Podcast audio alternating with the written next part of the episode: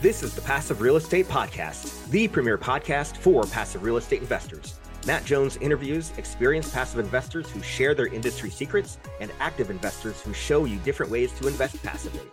Welcome back. I'm Matt Jones, and today on the Passive Real Estate Podcast, I welcome Ryan Gibson. Ryan is the co founder, president, and chief investment officer of Spartan Investment Group.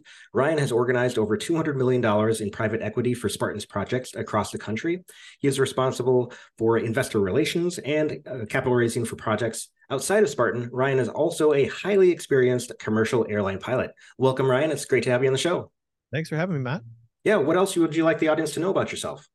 well, I live in Seattle and, and have two uh, beautiful kids, uh, six and a half and three and a half, and then uh, have a wife, obviously, and uh, just really enjoy my time here in the Pacific Northwest and just love everything about real estate, flying, hiking, and spending time out here. So. Oh, fantastic! And how did you get started with uh, real estate investing? I'm uh, assuming that your first deal wasn't the two hundred million dollars. yeah, first deal actually was I set up pilot housing around airports, and in the industry we call that crash pads. So when a pilot uh, commutes from an out of town location into an airport that they're home domiciled in, um, they actually have to put themselves up the night before. And uh, I would set up kind of Airbnb before Airbnb was uh, was a thing uh, for pilots, and we call them crash pads in the industry. Of course, the pilot gets you know compensated and paid to get hotels uh, once the trip starts, but that enabled the pilot to live from anywhere and be based kind of wherever they wanted. So um, I start I started a couple in DC and a couple in Philadelphia, and uh, it was a lot of fun. But uh, you know, very transactional. You know, we had 16, 17 renters per apartment, so it really took up a lot of uh, a lot of time. So, um, but first first kind of development real estate deal was in Washington D.C. where we built houses and condos um, in our uh, in our first early days of Spartan. Oh, fantastic! And so, obviously, you're active on the real estate side. Are you passive as well, or only active? Yeah, passive as well. Um, I've probably done about maybe a dozen syndications um, outside of the Spartan world. Okay. Investing right. mostly in like multifamily, horizontal land deals, um, mobile home parks, and uh, just a, a, litany of other things, private debt notes, and um, a debt fund, and uh, just a, a bunch of other operators that I've come into contact with over the years who I learn are good in the industry and and, and craft masters of their craft and what they do. And so um, I like to diversify. My wife and I like to look around and kind of see what we can invest in um, outside of our holdings at Spartan. So, um, love passive investing and love everything it does for you. Oh, fantastic. Are of those different asset classes that you're invested in, are there any you're particularly excited about at this point in that market cycle? Private debt. uh, I love debt investing. Um, you know, the consistent monthly payments that you get from private debt, the the positioning that you get in the asset, you know, first position typically, um, and just the collateral that you get on something like that. I, I think private debt is is good, and especially in this market where the market's incredibly inefficient and it's really hard to get bank debt, right? So that operators are ha- struggle to get construction loans or otherwise the banks are kind of closed for lending a lot of banks are not lending as much as they did or or their buckets are kind of full of of, of loans um, investors, private investors in particular, love to uh, go to um, kind of the off-market lending world, you know, private lending, and get lenders, uh, get get private lenders to fund their real estate projects, and it's very lucrative right now um, because of the market inefficiency. Well, fantastic, yeah, and uh, I agree. You essentially you're first in line with the capital stack when you have the debt investment, uh, but at the same time you don't get the equity upside when things go really well so it's more stable, I, guess, but uh, um, at the same time. So, are you doing more long term uh, fixed rate debt or kind of short term stuff? Yeah, I do a little bit of both. Um, I, I'm in a, a debt fund um, that buys uh, kind of performing poor performing notes, and also I'm in kind of some shorter term stuff, some nine, nine months notes or or or lower or or less time, and um, and then sometimes I do some really short stuff uh, with a local uh, uh, real estate developer in Seattle that um, you know helps lend out money to to homeowners that need to uh, you know kind of flip their houses or whatever it might be, kind of hold two notes at the same time. And those those notes might be thirty or sixty days. I love those um, because they, you know, as a as an operator myself, I need to keep liquidity at a premium because I need to sign on loans. Um, so I like having money go out, but I like having it come come back and you know sort of a short suspense. Um, and you know the points you collect on each transaction really start to add up over the year. Um, if you're lending out and charging a point, you know, maybe one or two points up front, um, you're getting that really good return locked in, regardless of what the annual rate is. And then if you're cycling that money over and over and over and over and over again a few times in the year, you really can start gathering up a lot of uh, interest um, throughout the year and get your average uh, return up. So, like those deals quite a bit. And how do you think the increasing interest rates have impacted the debt investments? Yeah. So, um, well, I mean, I guess if you have a, a locked in rate that's uh, that's lower that you you know had taken maybe a year or two ago, you're probably saying, "Hey, I'd, I'd like to get out of this th- this rate because it's low." Um, but you know, with uh, with rising interest rates, you know, it does open up a lot of optionality with you know low yield savings. You know, now now are yielding you know maybe four or five percent in some cases, or CDs um, that are very stable. Um, but now interest rates are going up. You know, people are paying more for debt. Um, I know, you know, we have a we have a debt fund at Spartan, and we raised the interest rate on that to nine percent. And because interest rates are going up, it, it was seven percent for the longest time, but now it's nine because of the the rising interest rate environment. We got to stay competitive. So, yeah, if you were only charging seven, I'd say, oh, that's a deal. But yeah, uh, exactly. So and uh, so when you're looking at investments uh, in in properties, I, you know, I assume that you're not taking the word of the investors for you know face value, like yes, it's a great deal, you know, give us all the money. Uh, so I, am curious about your due diligence when you're examining potential investments. Uh, what does that look like?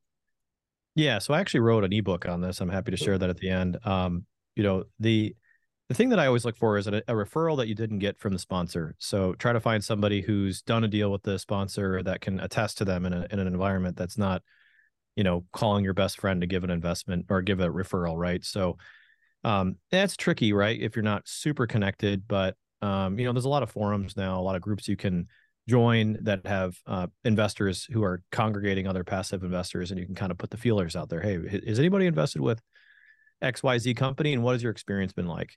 And um, that's always kind of a good way to to get an, a testament from somebody else.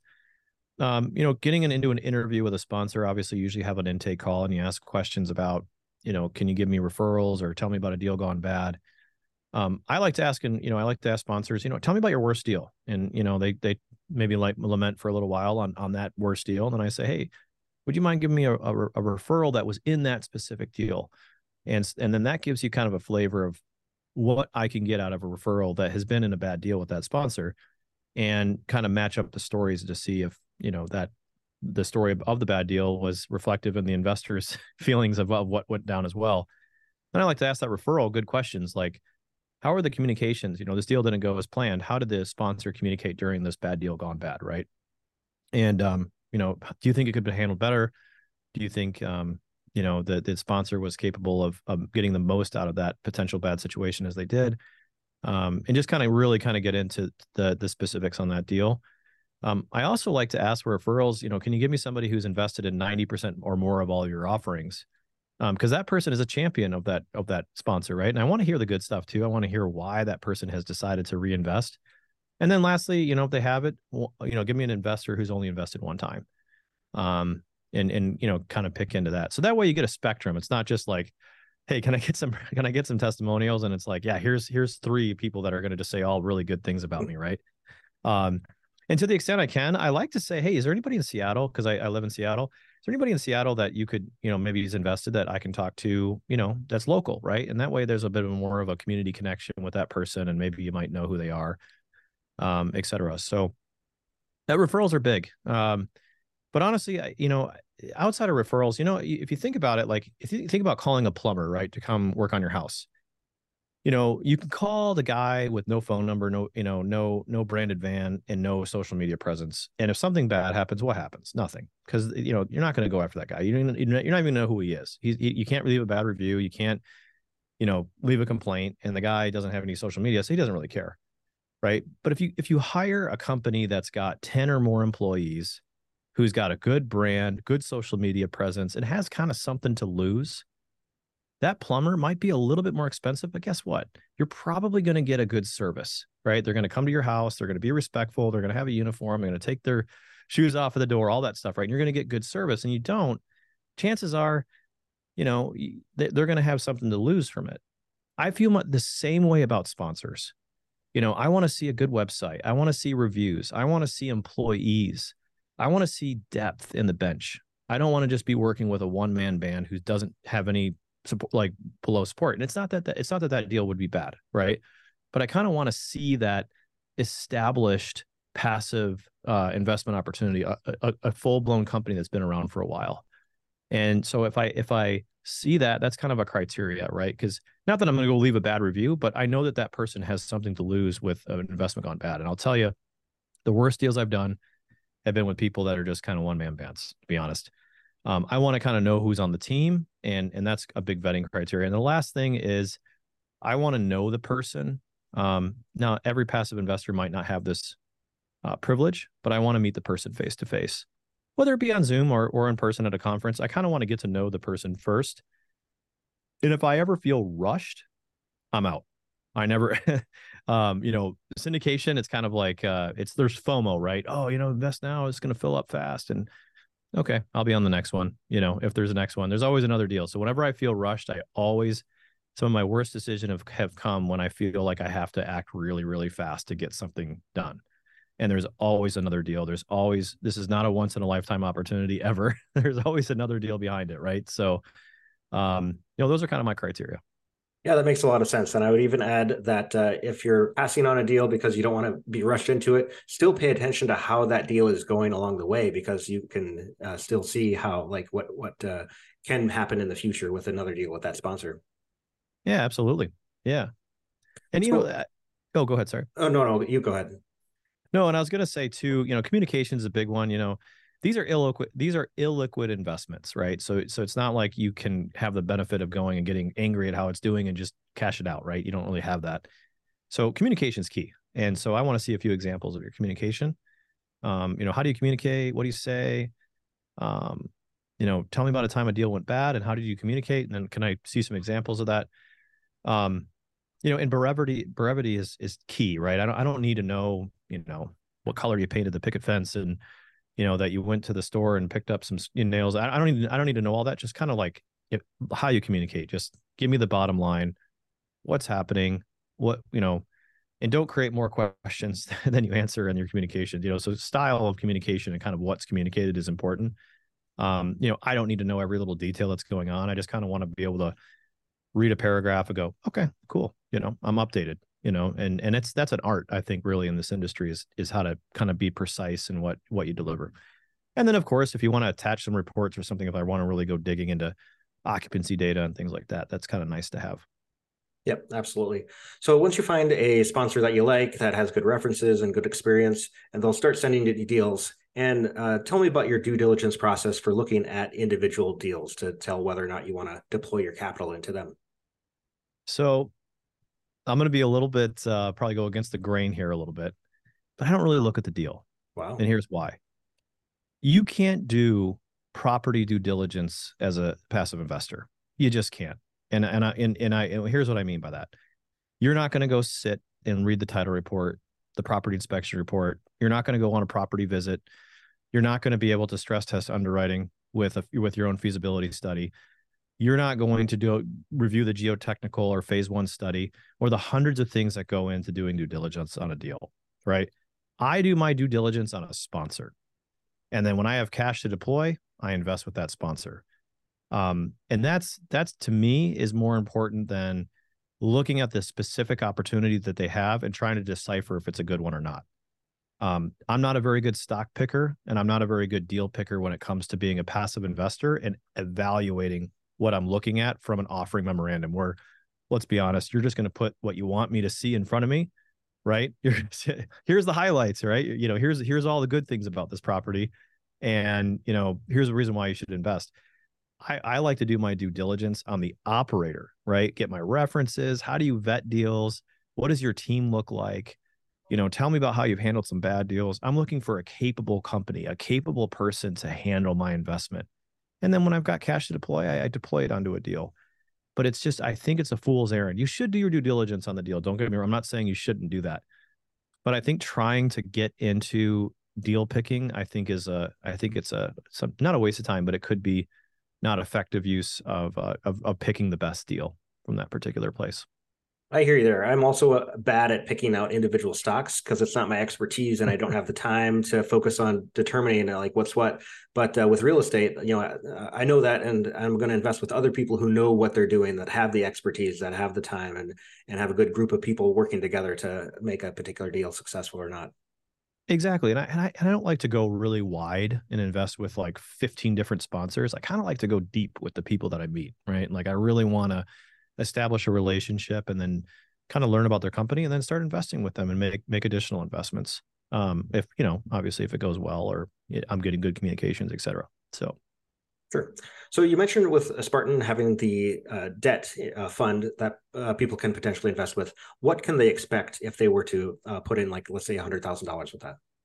Uh, they'd make nine thousand dollars a year, and that would be distributed on a monthly basis. So if you put in um, hundred thousand uh, dollars, a nine percent um, uh, payment uh, per month is going to be uh, seven hundred and fifty bucks. So you get seven hundred fifty dollars uh, in uh, placed in your account on the first of every month. Um, nothing's ever guaranteed, not even debt, but that debt is uh, comes with a promissory note and it's a fixed rate. So you get that same 9% per annum return every single month on the first. Um, the lockup period on the debt fund is two years. That that's just a fancy way of saying your money's tied up for two years. And then after two years, you have a liquidity option, which is just a fancy way of saying uh, you can call that money back. You can say, "Hey, I want my money back," and um, and then we offer a redemption. That means that you can actually get your money back after two years. If you don't call your money back, you just kind of forget about it. It'll go for five, and at five years, we cash you out, send your money back because at some point the fund has to end. It's a closed-ended uh, debt fund. Um, that money is used to go buy self-storage properties that we control and operate, and that money is uh, put into a uh, a lien against the properties that we're investing in. So we'll go buy a property. Let's say instead of having a bank come and invest on that and give us a loan, we'll use the debt fund to buy it, and then maybe later on we'll refinance it out with new money. Um, so there, that debt fund is getting a, a first position or some kind of collateral against the property. So it's secured by real property, which is great. Fantastic. So uh, after that two years, is it uh, that the only opportunity to cash out? Uh, you know, you know, for somebody's choice, uh, or can they do it anytime between that two years and five years? Yeah, they can do it anytime. We we offer kind of like open enrollment two times a year. So in February and August, uh, we have that that withdrawal option. So uh, we don't want to turn ourselves too administratively burdened. So we do two times of the year. first come, first serve. You can you can say, hey, you know, I want to cash out and move my money somewhere else. And then uh, there's an enrollment, open enrollment in February and August when you can actually redeem the cash. Um, alternatively, if you want a 90 day redemption or a 90 day lockup, you can do an 8% note um, in the same fund. Um, so it just pays a little bit less interest. Yeah. And what other investment options does Spartan offer? Yeah, so we do self storage deals. So if you want to participate in the ownership of, you know, get in the limited partner partnership interests into a syndication. You can invest in individual uh, uh, deals with us. Sometimes we take down deals that don't that don't quite fit inside of our fund. So you can uh, we take non-accredited as well, uh, accredited and non-accredited investors or sophisticated investors, and uh, you can invest in our funds, which uh, focus on value add properties um, and they might buy as many as 10 to 12 self storage properties across the country and we don't we don't we do only storage and so in those funds, you might get some cash flow on a monthly basis, and then you participate in the in the sale profit uh, when the property sells or refinances as well. And when you're looking at potential self storage to invest in, what are your criteria? Like, what's your buy box? Yeah, great question. Uh, we look for we're primarily in secondary and tertiary markets, um, right around major metropolitan areas. So we'll we buy properties that has access to large population centers. So when we say secondary, tertiary, we might buy in a city outside of Seattle, maybe Puyallup or Maple Valley, et cetera, where we're not in the downtown area, but we're right on the fringe, right? We're right in those bedroom communities around uh, the major metros. Um, so that's location. We look for traffic count of 25,000 cars that drive by a day. We want high visibility from the main road. We want income and job growth in that storage facility. We primarily focus on the Sun Belt, Pacific Northwest, Texas, where we're having high growth um, environments where people are moving there, jobs are relocating, you're getting good income and in good job growth. And then we want to look for barriers to entry and limited competition. So we want to find deals that, you know, there might be no more storage allowed to be built. There might be a moratorium on that, or the competition that currently exists in the market is, is extremely lackluster. And we can take that property, raise the rents to market, or we can use our construction company and add on additional units to the property. Um, but these are primarily mom and pop operators that just haven't run the property as well as we have. And as a top 40 operator in the United States, we come in with our team and our national brand and run these properties uh, much more efficiently and effectively than than a mom and pop can. So, and then what's your exit plan with them? Yeah, I love the exit strategy, uh, multiple exit strategy. Um, you know, we're primarily our exits have been to big institutional groups are trying to buy up our entire portfolio. So we've sold the last four properties, three properties to an institutional buyer, um, one of the larger ones, top 20 in the United States. Uh, so big groups like Blackstone, Simply Extra Space, all these com- these big companies are, are acquiring lots of property. Um, that's one exit strategy. We're kind of like a medium-sized fish fish that goes and aggregates all these little tiny mom and pop stores, and then we get bought out by the bigger ones. Likewise, we've sold properties to 1031 exchange buyers, one-off transactions, and we've sold properties to just kind of local real estate syndicators as well, or ro- local real estate investment shops. Um, so kind of all over the map. And um, we've also done refinances where we we return all the investors' cash um, after they invest and the property pops in value, and so they get all their money back and they continue to benefit from the property. So multiple ways to to really exit in storage because of the interest that's in the market of people wanting to buy facilities. Awesome. So, how can a passive investor determine whether or not Spartan is a, a good match for what they're looking for? yeah i you know i schedule a call with us you know and and get to know us you know see if our values align with yours and see if uh what you're looking for is is a good fit and i always say you know there's three things in every deal market uh location and asset quality. And then if you if you trust the operator to to do a good job and they have a good track record in the in the space. Um and uh you know those are three things that i'm always looking for in passive investing. You know what's the market like? Is it a rising tides market where there's lots of population growth and, and good demographics?